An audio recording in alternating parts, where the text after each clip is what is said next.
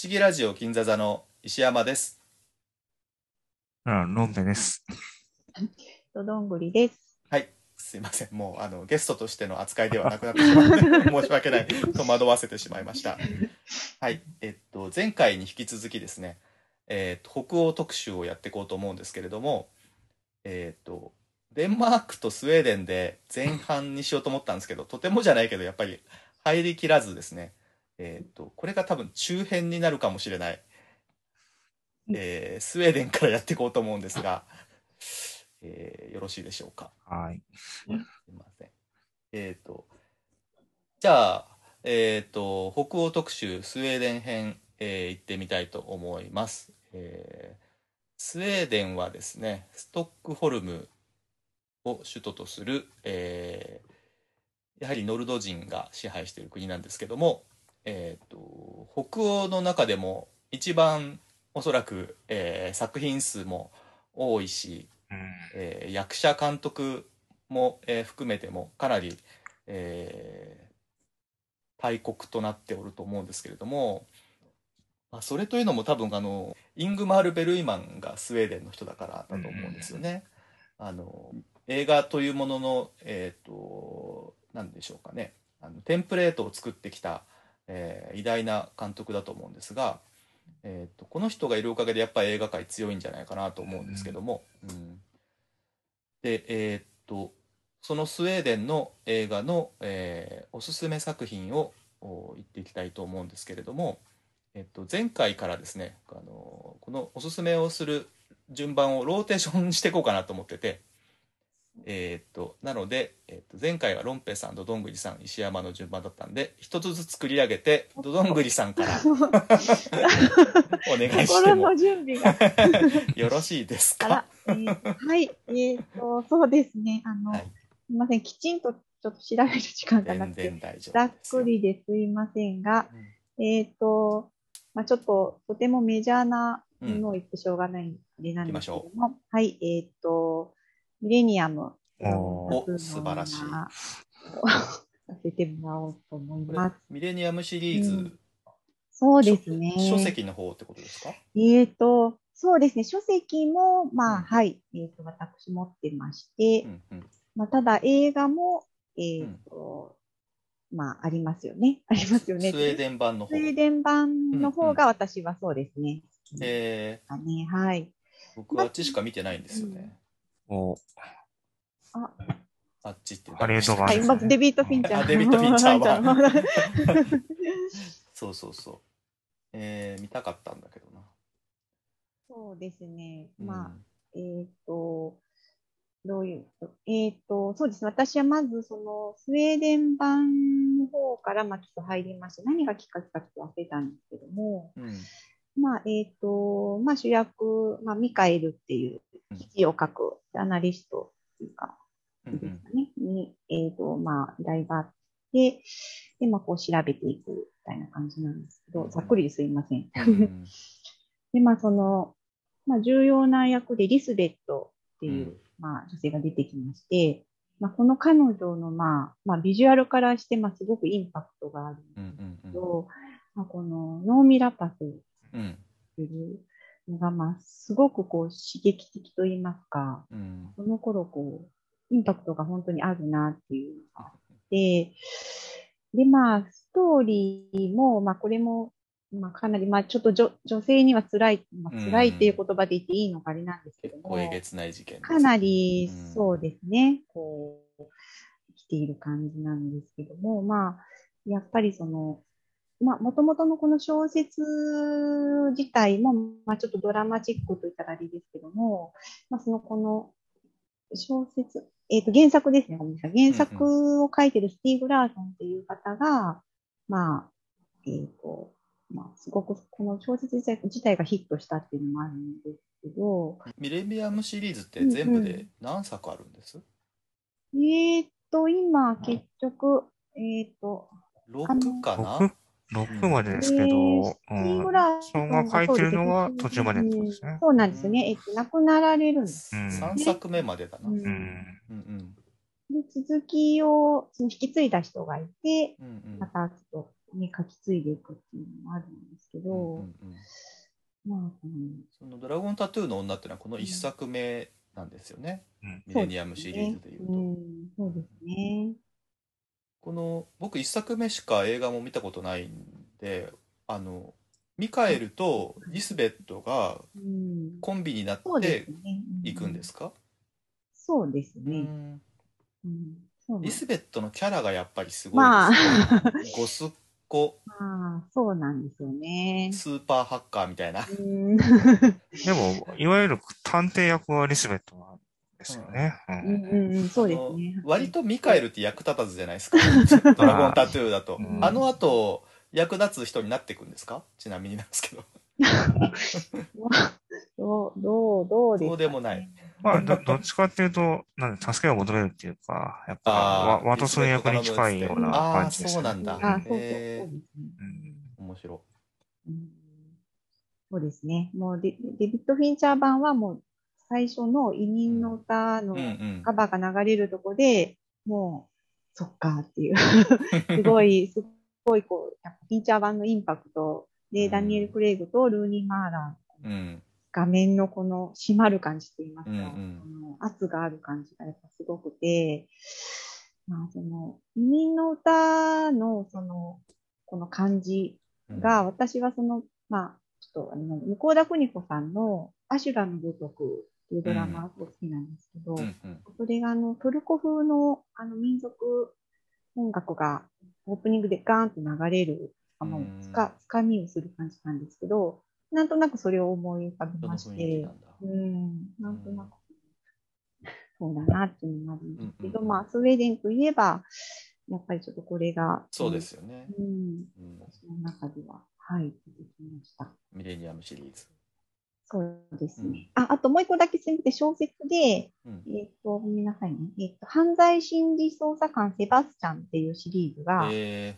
ちょっとまあ、これ映像化はちょっとされてないんですけーど、うんうん。ありまして、えっ、と、まあ、これもその、まあ、だ、ダメな親父が主人公になると言いますか、ちょっとまあ、女癖も悪いし、ちょっと頼りないけど、まあ、ちょっとこう、やっぱりその、操作をいろいろしていったり、割と女の子だったり、女性だったりが、まあ、割と大変な事件がある中、こうどんどん操作をしていくっていうシリーズがあります。これは、えっ、と、しそうですね。文庫、うん。映像化はされてないんですけど、うんセバスチャンシリーズというので何作か出ているので、えーはい。それも見てみました。なるほどこんな感じです。ありがとうございますうん。じゃあ続きまして私石山のスウェーデンのおすすめ作品は、えー2000年に公開された映画で、えーロイ・アンダーソン監督のお、「えー散歩する惑星」ですね。あのリドリー・スコットと一緒で CM 業界出身なんですねロイ・アンダーソンって。うんで確かにあの既存の映画の撮り方じゃないんですよ全然。この「散歩する惑星」しか僕見たことなくて、おえっと、最近あったあの「ホモ・サピエンスの涙」とかうん。見たことないんですけど、うん。この「散歩する惑星」に関してはですねあの超ワイドレンズでもう絵画のようにキメキメの構図。で登場人物がみんなくたびれてて正気がなくてあの青白い顔をしているでそしてですねワンシーンワンカットなんですね基本的には。で内容はもう不条理な悲劇で、まあ、同時に喜劇になってるんですけどだからもう舞台見てるような感じでもあるんですけどやっぱ外ロケしたりとかですね巨大超巨大なセットに見えるかき割りの、えーえーシーンがあってその、えー舞台じゃない良さっていうのはちゃんとあるんですがでとにかくそのストーリーがですねあのなんかみんな失業してたりとかあーなんか画面の端の方で、えー、と群衆があお互いにこう石をぶつけて苦しんでたりとかですね。そういうなんかあの不条理劇があるんですけどまあとにかくなんかすごく渋滞してるとか誰も街から出れないとかなんかそう陰鬱なあの 映像がずっと続いてきててですね。まあ明確なストーリーっていうのは一本まあ一応あるんですが、えー、とそれをこうなんかさっぴいてもですねなんか圧迫感がずっと続いててで、宗教自体が救いにならないような週末、なんかもう世界が終わっていくような気配をずっと、えー映し出していて、とにかくシニカルで、えっ、と、なんか皮肉っぽい、アイロニカルな、えー謎の映画になってまして、これはもう見てもらわないと全然わからないと思うんですけど、あの不条理劇、えっ、と、タイトルはですね、散歩する惑星というのは放題なんですけど、えー現代はですね、えー Songs from the Second Floor っていう2階から聞こえてくる歌っていうタイトルもすごくし秀逸というか 素敵なタイトルで、えー面白いです。あの本当圧倒される、えー一つだけじゃあシーンを説明すると、あのもうみんな街から逃げ出そうとしてて、えっと支配者階級は金があるんであの空港であのおさらばしようとしてるんですけどその空港の荷物預けカウンターに大量の荷物を持った人々が押しかけてるんですけど重くて動かせないっていうのを 横から撮っててもうずーっと奥の方までそのカウンターが続いてるっていう、えっとちょっとなんていうかあの未来世紀ブラジルとかのあーえっとなんかアイロニーというかそういう不条理な感じがあってあのまあコメディなだと思うんですけどまあ結構いろんな印象的なシーンが続くのであの興味ある人はこれはあの UNEXT で見れるんでぜひ見てください。面白いです。はい以上ですそそのロイ・アンダーソンで言うとですね、去年のピラフィルムフェスティバルで、えっ、と、コンプリート特集っていうのは組まれ、うん。組まれてですね、まあ、長編もなんですけど、短編とかもうん、うん、前作で上映されたっていうのえあって、えっ、と、オンラインでもいくつか見れたんで、僕は短編特集と、えっ、と、75年のギディアップっていう作品が、えっ、と、多分これ日本初上映だと思うんですけど、見れたんですけど、あの、散歩する惑星が2000年ーうん、で、その前の前作の長編が75年なんですよね。随。分時間が経ってるんですあーそうなんですよ。で、まあ、この間に短編とかを撮ってるんですけどう、んえっ、と、今、ホモ・サピエンスの涙までのスタイルは、おそらく散歩する惑星以降のスタイル。うんうん、うんそれまではじゃあ普通の映画撮ってもっと違うスタイルなんですよもねっと。違うんだうん。で、その間にある短編の途中ぐらいから、さっき石山さんが説明されているようなスタイルになってうん感じが見れて、去年の特集は結構面白かったなどね。うん。感じですね。うんはい、そんな感じです。はい、ありがとうございます。じゃあロンペさんのはい。スウェーデンおすすめ作品お願いします。そうですね。僕はですね、あの、この特集の冒頭で石山さんが多分タイトルを出されていた、うんサーミの地をはい、よかった。取り上げようかなという感じですね。で、えっ、と、これはですね、えっ、と、2016年の東京国際映画祭のコンペティション部門で上映されて、僕はその時見た作品で、えーその時のタイトルはサーミーブラッドってタイトルでうんうんうん上映されたんですけど、その後一般公開された時にサーミの地っていう日本語タイトルになったかと思います。で、これは、えっ、と、アマンダ・ケンネルという監督の作品なんですけど、うんうん。えっ、と、舞台は1930年代のスウェーデン北部。うん。で、まあさっき石山、あ、ってうんいうか、この特集の冒頭で石山さんも説明されていた、サーミ族っていううー民族の話ですね。で、この監督、アマンダ・ケンネル監督自身が、サーミ族の血を引いている方うんうん。ということで、まあ自身のルーツを描いたような作品だとも言えるかなという感じですね。で、まあ、ちょっと重い内容でもあるんですけど、ん。あの、見てよかったなという感じですね。うん。で、まあ、今からすると、まあ、数十年前のエピソードがメインで描かれてるんですけど、うんうん。まあ、このような差別がまだある土地も、まだあるんだろうなっていうのが、まあ、想像できてしまうような内容でもあるし、うん、まあ、なんか、その差別の内容がですね、すごい、その民族、サーミ族は脳が劣っているみたいなことを言われてるんですよね。うんで、あの、僕は日本の本格ミステリーが好きなんですけど、えー日本のミステリー作家で島田総司先生、日本の本格ミステリーの大先生がいるんですけど、その島田先生が書かれている、えっ、と、名探偵のシリーズで、見たら一押しシリーズっていうですね、あの、有名なシリーズがあってですね、えっ、と、せいろの海って作品だと映画化もされて、うん。えーと、これは、見たらいいよ、玉木宏が演じていた作品なんですけど、えっ、と、見たらいいは、若い頃、探横浜で探偵やってるんですけど、年を取ってからスウェーデンの大学に行って、あの、探偵ではなく脳科学の研究をすることになる。んですね。うん、で、僕の中では、みスウェーデンっていうのは、見たらいが脳の研究をしてる国なんですよ。そ。の国で脳が劣ってるなんていうのは、なんかすごはいい、すごいナンセンスというか、うんすごい映画を見ていてショックだったっていうのを覚えてるっていう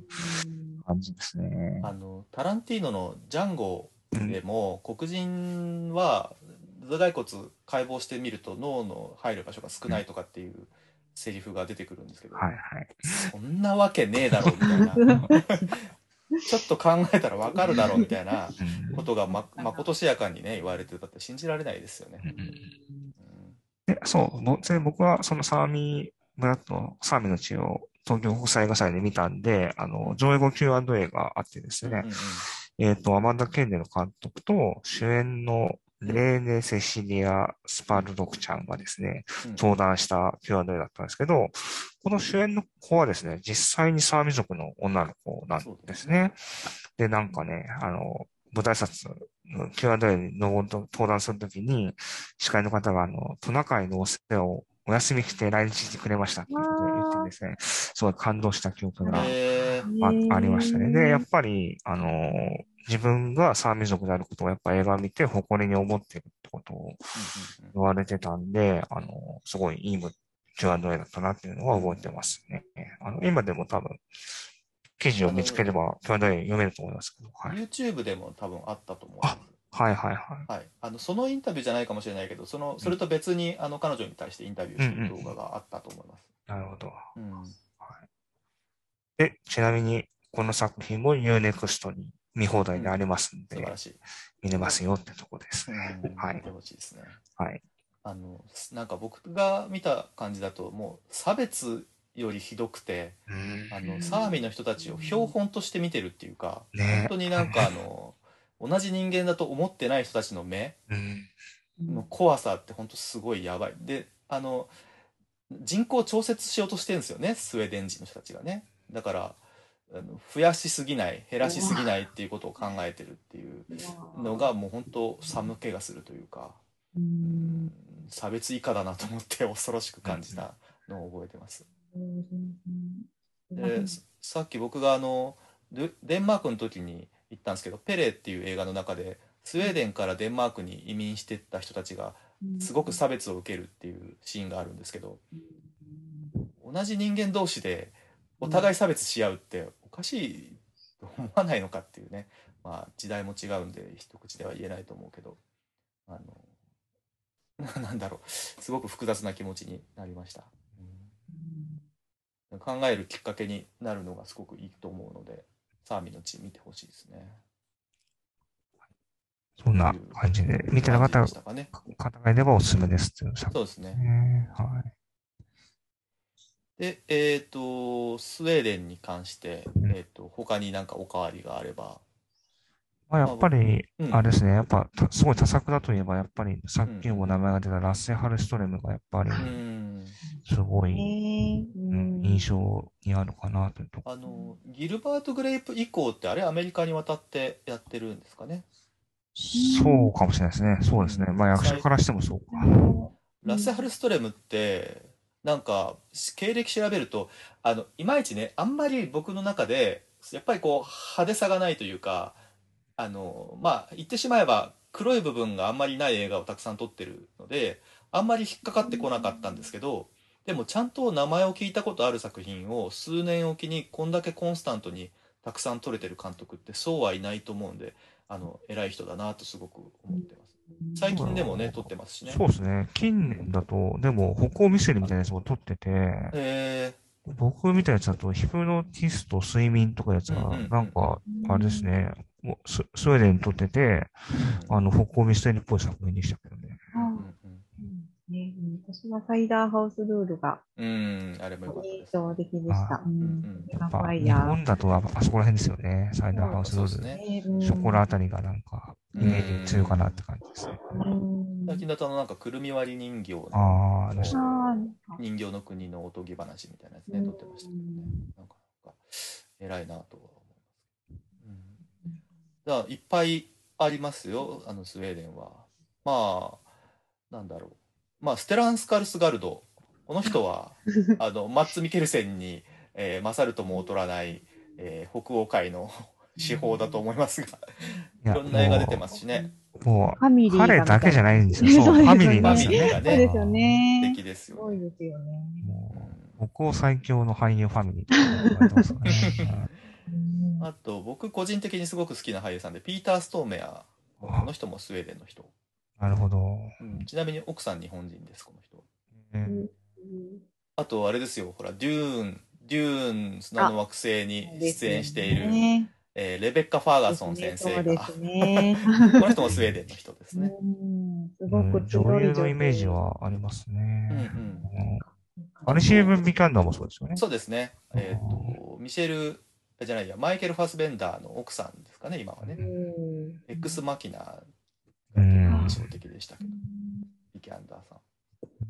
あと、あの、スーサイド・スクワットに出てたジョエル・キナマンも、えースウェーデンの人ああ、そっあか。この人ね、あの、両親、ご両親2人ともアメリカ人なんですけど、うんもう若い、あの、子供の頃にスウェーデンです、えーえー生活してて、もうすっかりスウェーデンの人。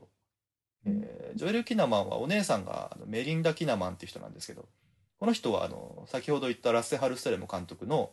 えーマイ・ライフ・アザー・ドッグで、えーと、主人公のイングマールといい仲になる、えーと、男の子にしか見えない女の子。うんえーサガを演じてた子ですねうん。今もあのお綺麗です、すごく。というところですかね。あとやっぱ近年だと、うんえっと、リューベン・オストルンドって監督あ、そうですね。その話したかったんだった。うんまあ、まだ多分、フレンチアルプスで起きたことと、ザ・スクエアの2作ですけど、やっぱこの2作でかなり。あのー名前を打った感があります。あの、北欧の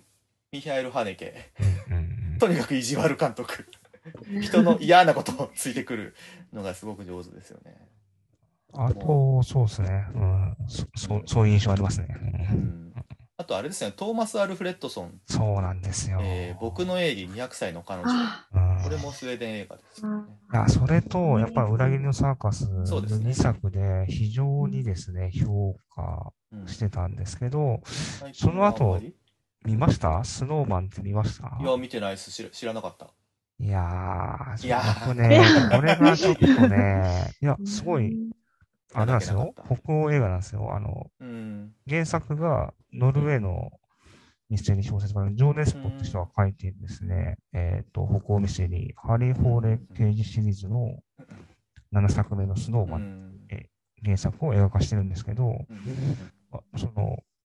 主演がマイケル・ファスベンダーで、えー、で、まあ、相棒になる女性警官がレベッカ・ファーガソンっていう、もう、完璧な座組なんですけど、日本は、うんえっ、と、劇場公開されずですね。あらまで、僕、まあ、配信で見ましたけど、あ。うーんっていう感じ。うん、あらまうんあ。残念ですね。ちょっと残念な感じかなという作品です。なるほど、なるほど。まあ、ちょっとその後の作品とかもあるんですけど、うんちょっと日本には入ってきてないと思うので、うんあの、うん、ちょっと、もうん巻き返してほしいなというか。そうですね。まあ、一本ぐらいそういうことありますよ。あと、まあ、その僕の絵で言えば、同じ原作の人の映画化という意味では、ボーダー二つの世界っていうああ、なるほど。作品が、まあ、ミステリーではないですけど、うんうんうんなかなか独特の作品だったかなという感じですね。あと、北欧映画じゃないけど、スウェーデンを舞台にしているという、ミわッドサマーが、あミッドサマーがありますね。うん印象的なのは。うんそうですね。うんっていう感じですかね。はい。うんあとあのイングマル・ベルイマン監督の作品たくさんあありますがあのちょっと難しそうなイメージがあるなっていう方ぜひあの見てくださいあのどれも普通に面白いですちゃんとうんああのファニーとアレクサンデルっていう映画だけはあの5時間ぐらいあるんでちょっと避けた方がいいかもしれませんが あのあれはイングマル・ベルイマン監督の、まあ、自伝的な作品になっててあの面白いけど、まあ、ちょっと長すぎるかもしれないなと思うんで他の作品短そうなやつを選んであの見ていただけると素晴らしいあの今ある映画のあの基準になってるお話とかが、まあ、あの戯曲でいうとこのシェイクスピアみたいな人だと思うんですよね。あのいろんなお話のその典型になってるものをいっぱい作ってる人なんであのぜひ見てほしいと思います。僕も全然、ダイナの封印ぐらいしか多分見てないと思うんで、で、ちょ多分何年か前にノーザンライツで、うん。グッバイベルイマンっていうですね、ああはいはいはい。ドキあュメンタリーれ見れないんですよね今ね。ね。で、やっぱりいろんな映画監督が、あの見に行っちゃ喜んでるやつですそう、よね。ベルイマンの自宅とかに、そうですよねまあ、それこそイニャリチューとかハネケはいが、はいはいベルイマンの自宅行ってですね、なんか自作の VHS とかをね、は見つけてはしゃいでるハネケの姿とか見て、すごい、すごい面白かったですけどね。そうですよね。見てみたいんだけどな。うん面白かったです、あれは。うん。そうだ。あと一つあの追加したいんですが、あのシモン・ストーレンハーグっていうこの人イラストレーターなんですけど、うん自分のイラストにお話をつけた「Tales from the Loop」とか「The Electric States」とかが結構、えー、と最近ほ日本でも本屋さんで見かけるようになってきたんですけど、えー、とすごいあの日常風景の中にあの SF を、えー混ぜ込んだような違和感のある絵ですごい素敵なんで、えー、と見てほしいと思います。っていうところですかね。はい。じゃあよろしければこのままノルウェーに行きたいんですが、はい。ノルウェー。じゃあ次は石山さんからってことですか、あそうですね。僕から、えっと、ノルウェーは首都はオスロになります、うん。えっと他の、えー国に比べてちょっとノルウェーは僕的にはちょっとうん作品数、えーが少ないかなと思ってるんですが、えー、とそんな中でですね私が紹介したいのはえっと監督がハンス・ペテル・モランド監督の、えー2014年の作品で、えー日本の邦題が「ファイティング・ダディ怒りの除雪車」っていうあ 映画で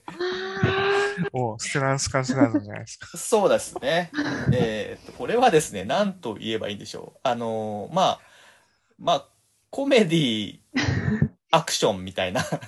えーっと、作品なんですが、えーっと、これはですね、あのーちょっと前までは普通に見れたんですけど、今、配信でやってなくて、もちろうんん、あの、DVD は多分、伝え行けばあると思うんですが、ほぼ、お同じ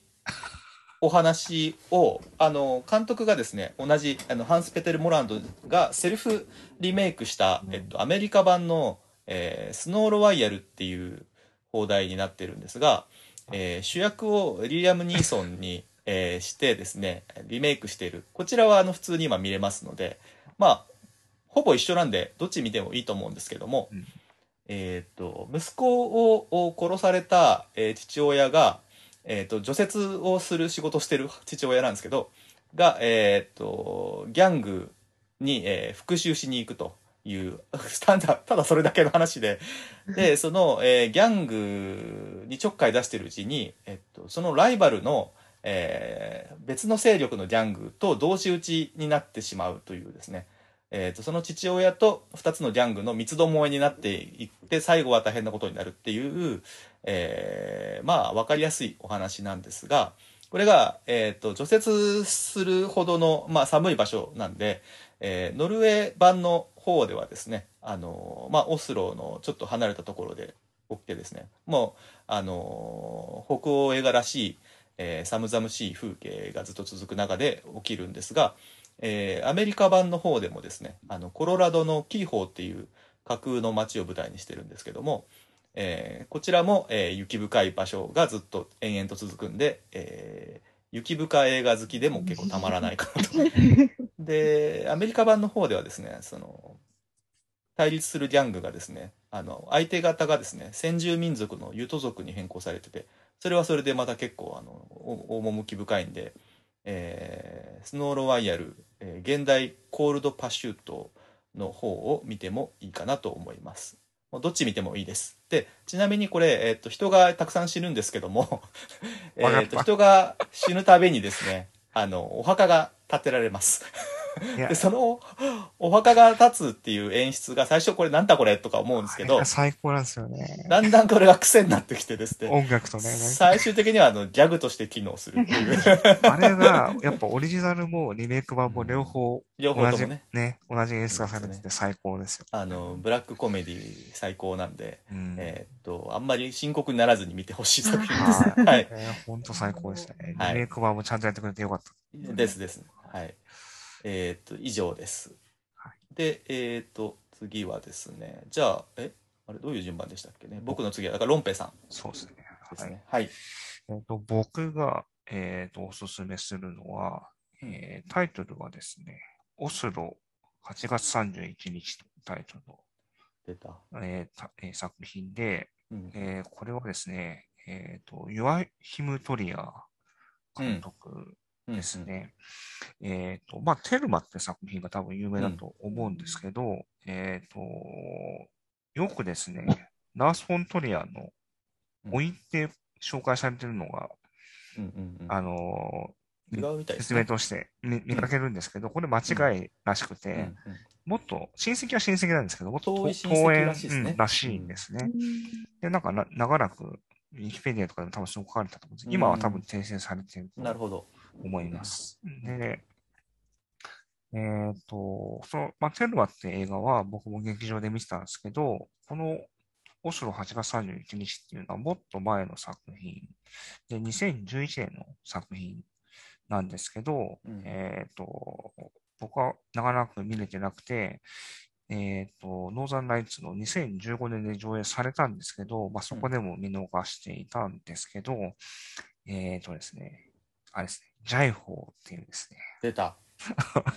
この間別の ところで喋りましたけど、はい。えっ、と、新しい配信サービスがあるんですけど、そこでですね、えっ、と、まあこれ本国の、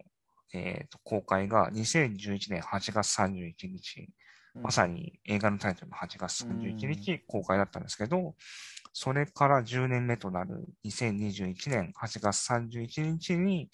ジャイホーで配信を開始したといううん。しゃれてますな。うんそうなんですよね。うん。で、僕はそのタイミングでたまたまジャイホーに加入してたんで見たんですけど、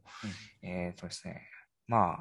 この監督、他の作品もそうなんですけど、そんなに明るい話ではないうんですね。で、えっ、と、おそらく、まあ、薬物依存であった主人公が、うんえっ、と、リハビリ施設に入っていて、えっ、と、外出許可がされた日の話なんですよ。で、この主人公ですね、まあ、映画の冒頭の方で外出して、まあ、いきなり死のうとするんですけど、えーはい。そのね、まあ、つまり自殺なんですけど、うんうんその方法が、えっ、と、デカめの石を抱えて、川だか湖に体を沈めて死のうとするっていう、えぐいですね。そうですね。しかもそれ無理なんじゃないと思うんですけど、まあ、あの、案の定失敗してしまってですね、あの、その後を展開する話って感じなんですけど、それギャングにやられるやつですよね。そ それを自分で自頑張る。分でやれやれねえからうん。で、まあ、そのタイトルにもなってる、あれ、オスロの街でですね、まうん。あ、かつての友人とか、まあ、家族に会って話をしたり、あと仕事の面接を受けたりするんですけど、なんかね、みんな仕事見つけて頑張れよって言ったり、まあ大丈夫だよみたいなうん。感じなんですけど、まあ、主人公は冒頭で自殺しようとしてるぐらいなんで、全然大丈夫じゃないんですけど、うんうんまあ要するに親身になって話してくれる存在が彼にはいないっていううん。感じなんですよね。で、あの、ショーシャンクの空にっていう作品で、うん。あの、長い刑務所暮らしの後に、うんまあ、刑務所を出てですね、どうしていいかわからずに自殺してしまうっていう人物が出てくるんですけど、ちょっとあれを思い出すような感じもあって、まあ、薬物依存とかも、なんか、まあただ更生施設とかリハビリ施設で、あの、ただ薬物を克服できればいいってことじゃ全然ないし、なんか、結構頼るところがないと、まあ、すごい絶望的なものがあるなという感じがしたなという作品でもありましたね。で、まあ、良かったところとしては、まあ、こ主演の、あれですね、演じてる俳優さんが、うん。えーダンデルシュ・ダニエル・センリーという俳優さんなんですけど、2019年に日本公開したですね、サマーフィーリングっていう作品があって、うんこれはフランス映画なんですけど、えーそれの主演の方だったんですけど、うんえっ、とですね、なんか、それは恋人の女性を失った主人公の3年間を描くみたいなうん。作品で、あのまさになんか喪失感みたいな映画だったんですけど、うんまあ、うんその映画の主演もその方だったんで、もうすごいね、悩める人物を演じさせたらなかなかの俳優だなっていう、いつもかわいそうですね。そうですね。で、多分この方、ノルウェーの映画にはいろいろ出てる方かうとん。も思いますんで、ちょっと、あれですね、見てほしいんですけど、現行です、あれですね、ジャイフォーってうん。1ヶ月で配信が終わってしまうんでうん、多分今見れないと 思うので、何人かの、あの、見れる機会があれば、ちょっと名前を心に留めておいて。はい、思い覚えておいていただいて、このオスロ8月31うんうんうん。日を見ていただければなというなるほど。でした。はい、ありがとうございます。はい、以上です。じゃあ、ドドングリさん、はい。お願いします。はい。えーっと、私は、まあ、テレビドラマシリーズになってしまうんですけど、えーっと、私立探偵バルブ出た。というシリーズでして。それ見たかったやつはいワウワウの印象って感じです。そうなんですよね。うんワウワウのあれなんですけども、まあ、これ今5シーズンまでうーん。シリーズ出てまして、そうですね。私が最初、まあ、2007年に、まあ、これ最初のファーストシーズンになるんですけども、えっ、と、まあ、ちょっと個人的なあれなんですけど、2007年、まあ、長男をうん出産した年になるんですね。で、えっ、と、まあ、家にまあ、こもってないといけないという、まうんあ、すごくこう限られた状況うんうんでして、まあ、ちょっとこう、まあ、煮詰まるじゃないですけど、こう、どこにも出れ出られない中で、こう、どう、こう自分のこう精神状態とか、まあ、睡眠不足ももちろんあるんですけど、んどうしようってなった時に、その、日常ではない場所に、こう、なるほど。一時だけでもトリップしたいと言いますか、その、日本の普通のテレビドラマではない世界に、ちょっと行ってみたいという、まあ、願望と言いますか、ちょっと現実逃避的な感じに、まあ、アドレナリンで、まあ、なってるんですよね。で、そこで。そうなんです。それがワウワウで、本当にたまたまやっていた、このシリーズで、で、まあ、これは、えっ、と、トロン・エステンセイムさんという人が主役で、まあ、そのバルグっていう、まあ、私立探偵の主役なんですけども、で、まあ、彼は、えっ、と、児童福祉局に、まあ、いた、昔いたっていう設定で、ちょっとまあ、何かがあって辞めて、まあ、私立探偵、まあ、いわゆる、まあ、浮気調査とか、まあ、いろんなシーンを、一位の人からの、いろいろ依頼でいろいろやるんですけど、まあ、やっぱり、こう、まあ、いろんな事件に巻き込まれて、まあ、こう行くっていうような、割とちょっとハードボイルド的なうんうんうんのもあるんですけど、まあ、そうですね。やっぱりその、舞台、もう背景がその、まあ、ノルウェーの、なんていうか自然と言いますか、やっぱり景色を見るだけで、うんあのこの育児でこうぼーっとなった頭に、こう、こう、どんどん。入ってくるんですよね。このな、なんだここはっていう。うん、で、この舞台になっているのが、えっ、と、ベルゲンっていう、ノルウェーの第二都市ぐらいなのかな。うん結構、えっ、と、西寄りのもうかなり、えっ、と、海に近い、こんな湾にあるようなうん都市なんですけど、まあそこを舞台に、いろいろやっぱりこの街の中を、まあロロケのシーンも多いんですけど、まあ、その結構、その彼がこう、で、同じコートをやっぱこう、私立探偵ってヨレヨレしたコートをやっぱ着ててほしいんですけど、個人的に。そうです、そうですね。うん。で、黒いなんかこう、コート羽織ってるんですけど、その、ずっと、何シリーズ見ても彼はやっぱずっとそれを着てて、えなそれもなんかこう、ほっとするというか、ー このシリーズだなっていう感じもあって、で、えっ、と、まあ、警察ともまあ関わりが、まあ、私立探偵だけど、こう、事件がね、関わってくるのがうんうんうん。あるんですけど、そこで、えっと、警察の、えっと、誰だ、ハレム警部っていう人がまあ出てきて、まあ、それもすごいおっちゃん警部なんですけど、うん。まあ、割とこの、まあ、バディ感まではいかないんですけど、この二人の、その、まあ、ちょっと、おじさんイチャイチャ感というか、バルゴがなんかでこう、ちょっとベベルギーに行ったりとか、ちょっと困ってる時に、彼がまあちょっとわざわざ来てくれて、で例えばその取り調べのところで手錠とかかかって、バルゴがちょっとピンチなんですけど、その警部がガムでも食えよとか言ってガムのその箱みたいなの渡したら中に手錠の鍵が入ってたりなるほど。して、しゃれてはる。そうなんですよね。そういう、こう、ちょっとしたやりとりが、ううんん、なんか結構グッときたりとかして、なるほど。で、まあ、えっ、と、その事件自体も、やっぱりその、まあ、移民といいますか、その、少女たちが、えっ、と、そうですね、あの、コンテナの中に入れられて、まあ、人身売買みたいな、まあ、社会問題、まあ、そう、どこまでそのノルウェーの国内で問題になっているのか実際はちょっと調べてないんですけど、うんまあ割とその、巻き込まれて、いる少女たちをまあちょっとやた助けたいとか、その、割と、うん、社会的にうん重たいものを彼の事件の中でこう、まあやっぱ出てきたりとか、そういうところもこう、やっぱ日本にはない感じうん。もありますし、うん、こう、まあやっぱり、まあ薬物が出てきたりとか、うん。ドラッグがやってしまったりみたいなのもあったりして、まあ、そのシリーズはやっぱりこの、見れば見るほどこうグッとくると言いますか。うんうんうんうんただ、ワウワウさんでやってるんですよ、今はね。うんうんうんいい感じなんですね。なので、うん。これもしか見れないのかな。オンデマンドで、バルゴの5は配信期間11月30までってなってるんですけど、一シリーズが第5話ぐらいまでですかね、うんそれである感じで。で、まあ原作も、まあミミステリー小説、あの、小説があるみたいなんですけど、うんまあちょっと翻訳はされてないあ、そうなんですね。うん、そうなんですよ。なので、ちょっとあの読む、さすがに読めなくて、ちょっとうんうんうん早く翻訳してくれないかなと思ってるなるほど。と、うん、こんな感じではい。そうですうね。んあれですよね。見てるって。吹き替え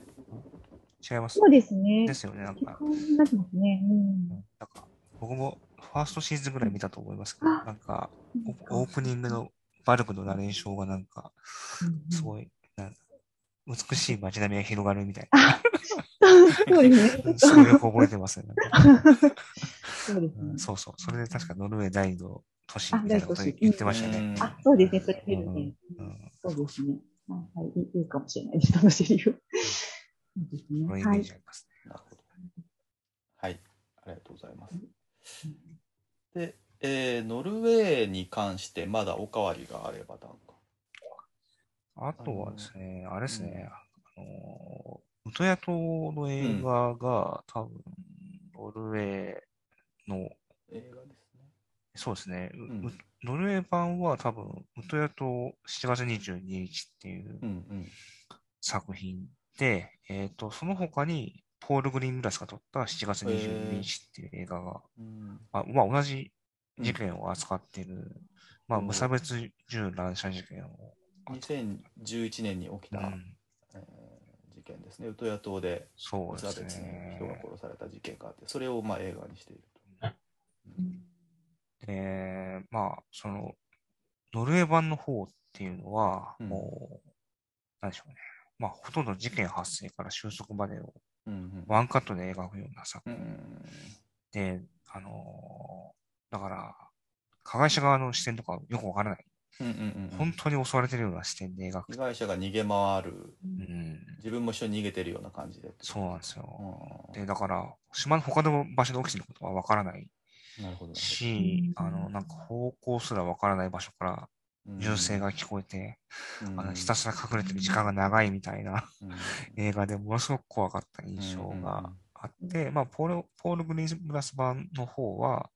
事件の前後とか、あの、事件全体を描くので、まあ、残酷な描写は多いんですけど、まあ、怖いのはノルウェー版かなという感じでしたね。ああと、2010年のトロールハンターはい。も僕見たんですが、あ、見ました？見た。まあ、なんというか。まあまあまあ、皆さん想像がついてると思います。まあ、トロールという、と伝説上の生き物が、えー本当にいるっていう、えっと、モキュメンタリー作品になっててそうで、すね。うん、まあ、あの、一見の価値はある。もうわざわざ劇場で見に行きましたね。まあまあまあまあ、皆さんね、そんなに期待して、あの、見る人多分あんまりいないんじゃないかと思うけど、まあ、あの、見てもいいかなとは思うんですけど。あと、ヨアキム・トリア監督のテルマも僕も見ました。ああ、はい。あの、ある一定の面白さはありました。うん。はい。意外と一つ一ついい描写があったりとかして、あの、僕が好きだったのは、あの、ガラスに髪の毛がっていうやつが、ーあれはいいですね。あねの気になる人は見てください。えーっと、俳優さんで、えーっと、有名な人で言いますと、あの、ベルイマン監督作品の仮面ペルソナに出てるリブ・ウルマンさんが、この人はあのノルウェーの人なんですけど、えっと、実は東京生まれだったりするんですけど、うんえっと、レネーゼルビガーですかね、有名な人で言うコールドマウンテンとかに出てる人なんですけど、この人はアメリカの人なんだけど、お母さんが、えっと、サーミ系のノルウェー人です。へこうサーミ系の人で、えっと、有名な俳女優俳優さんになった人って結構あんまりいなくて、あの、この人ぐらいしか多分、あの、あんまり出てこなかったんですけど、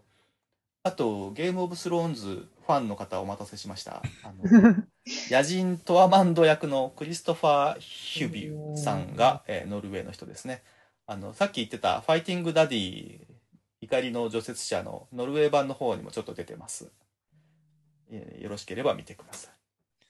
あと、監督で言うとですね、うん。えっと、まあ、ノルウェーにしては珍しいディザスターパニック映画を撮った、えロア・ウートックって監督が、うん。まあこれ、2016年のザ・ウェイブっていうですね、えっと、津波の映画ですね、を撮うん。った監督がいて、えっと、その後ですね、多分それが評価されたんだが、あの、トゥームレーダーファーストミッションっていうあのおうおうおうリブート版の方のトゥームレーダー、うんうん。の監督アリシア・ビキャンダー。そうですね。うんまあ、歩行つながりってことなのかもしれないですけど、なるほど、なるほど。あの、そっちの方のハリウッド進出して撮ったっていう監督がいますってところですね。あと、有名な人だと、ムンク。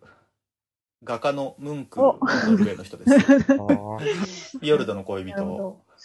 ど。あとですね、音楽家なんですけど、ケテル・ビオルンスタっていう人がいて、これはあの ECM レコードの専属の人なんですけど、僕がすごい好きなだけで、ちょっと今言ってしまいました。ごめんなさい。えっと、えー続きまして、あ、続けないわ、もう。時間がやばい。えっと、大変遅い時間になってしまって恐縮なんですが、もう一回戦お願いします。はい申し訳ない。ということで、えっと、一旦ここで切ろうと思います。えーここまでお送りしたのは石山と、ロンペと、どどんぐりでした。またお聞きください。よろしくお願いします。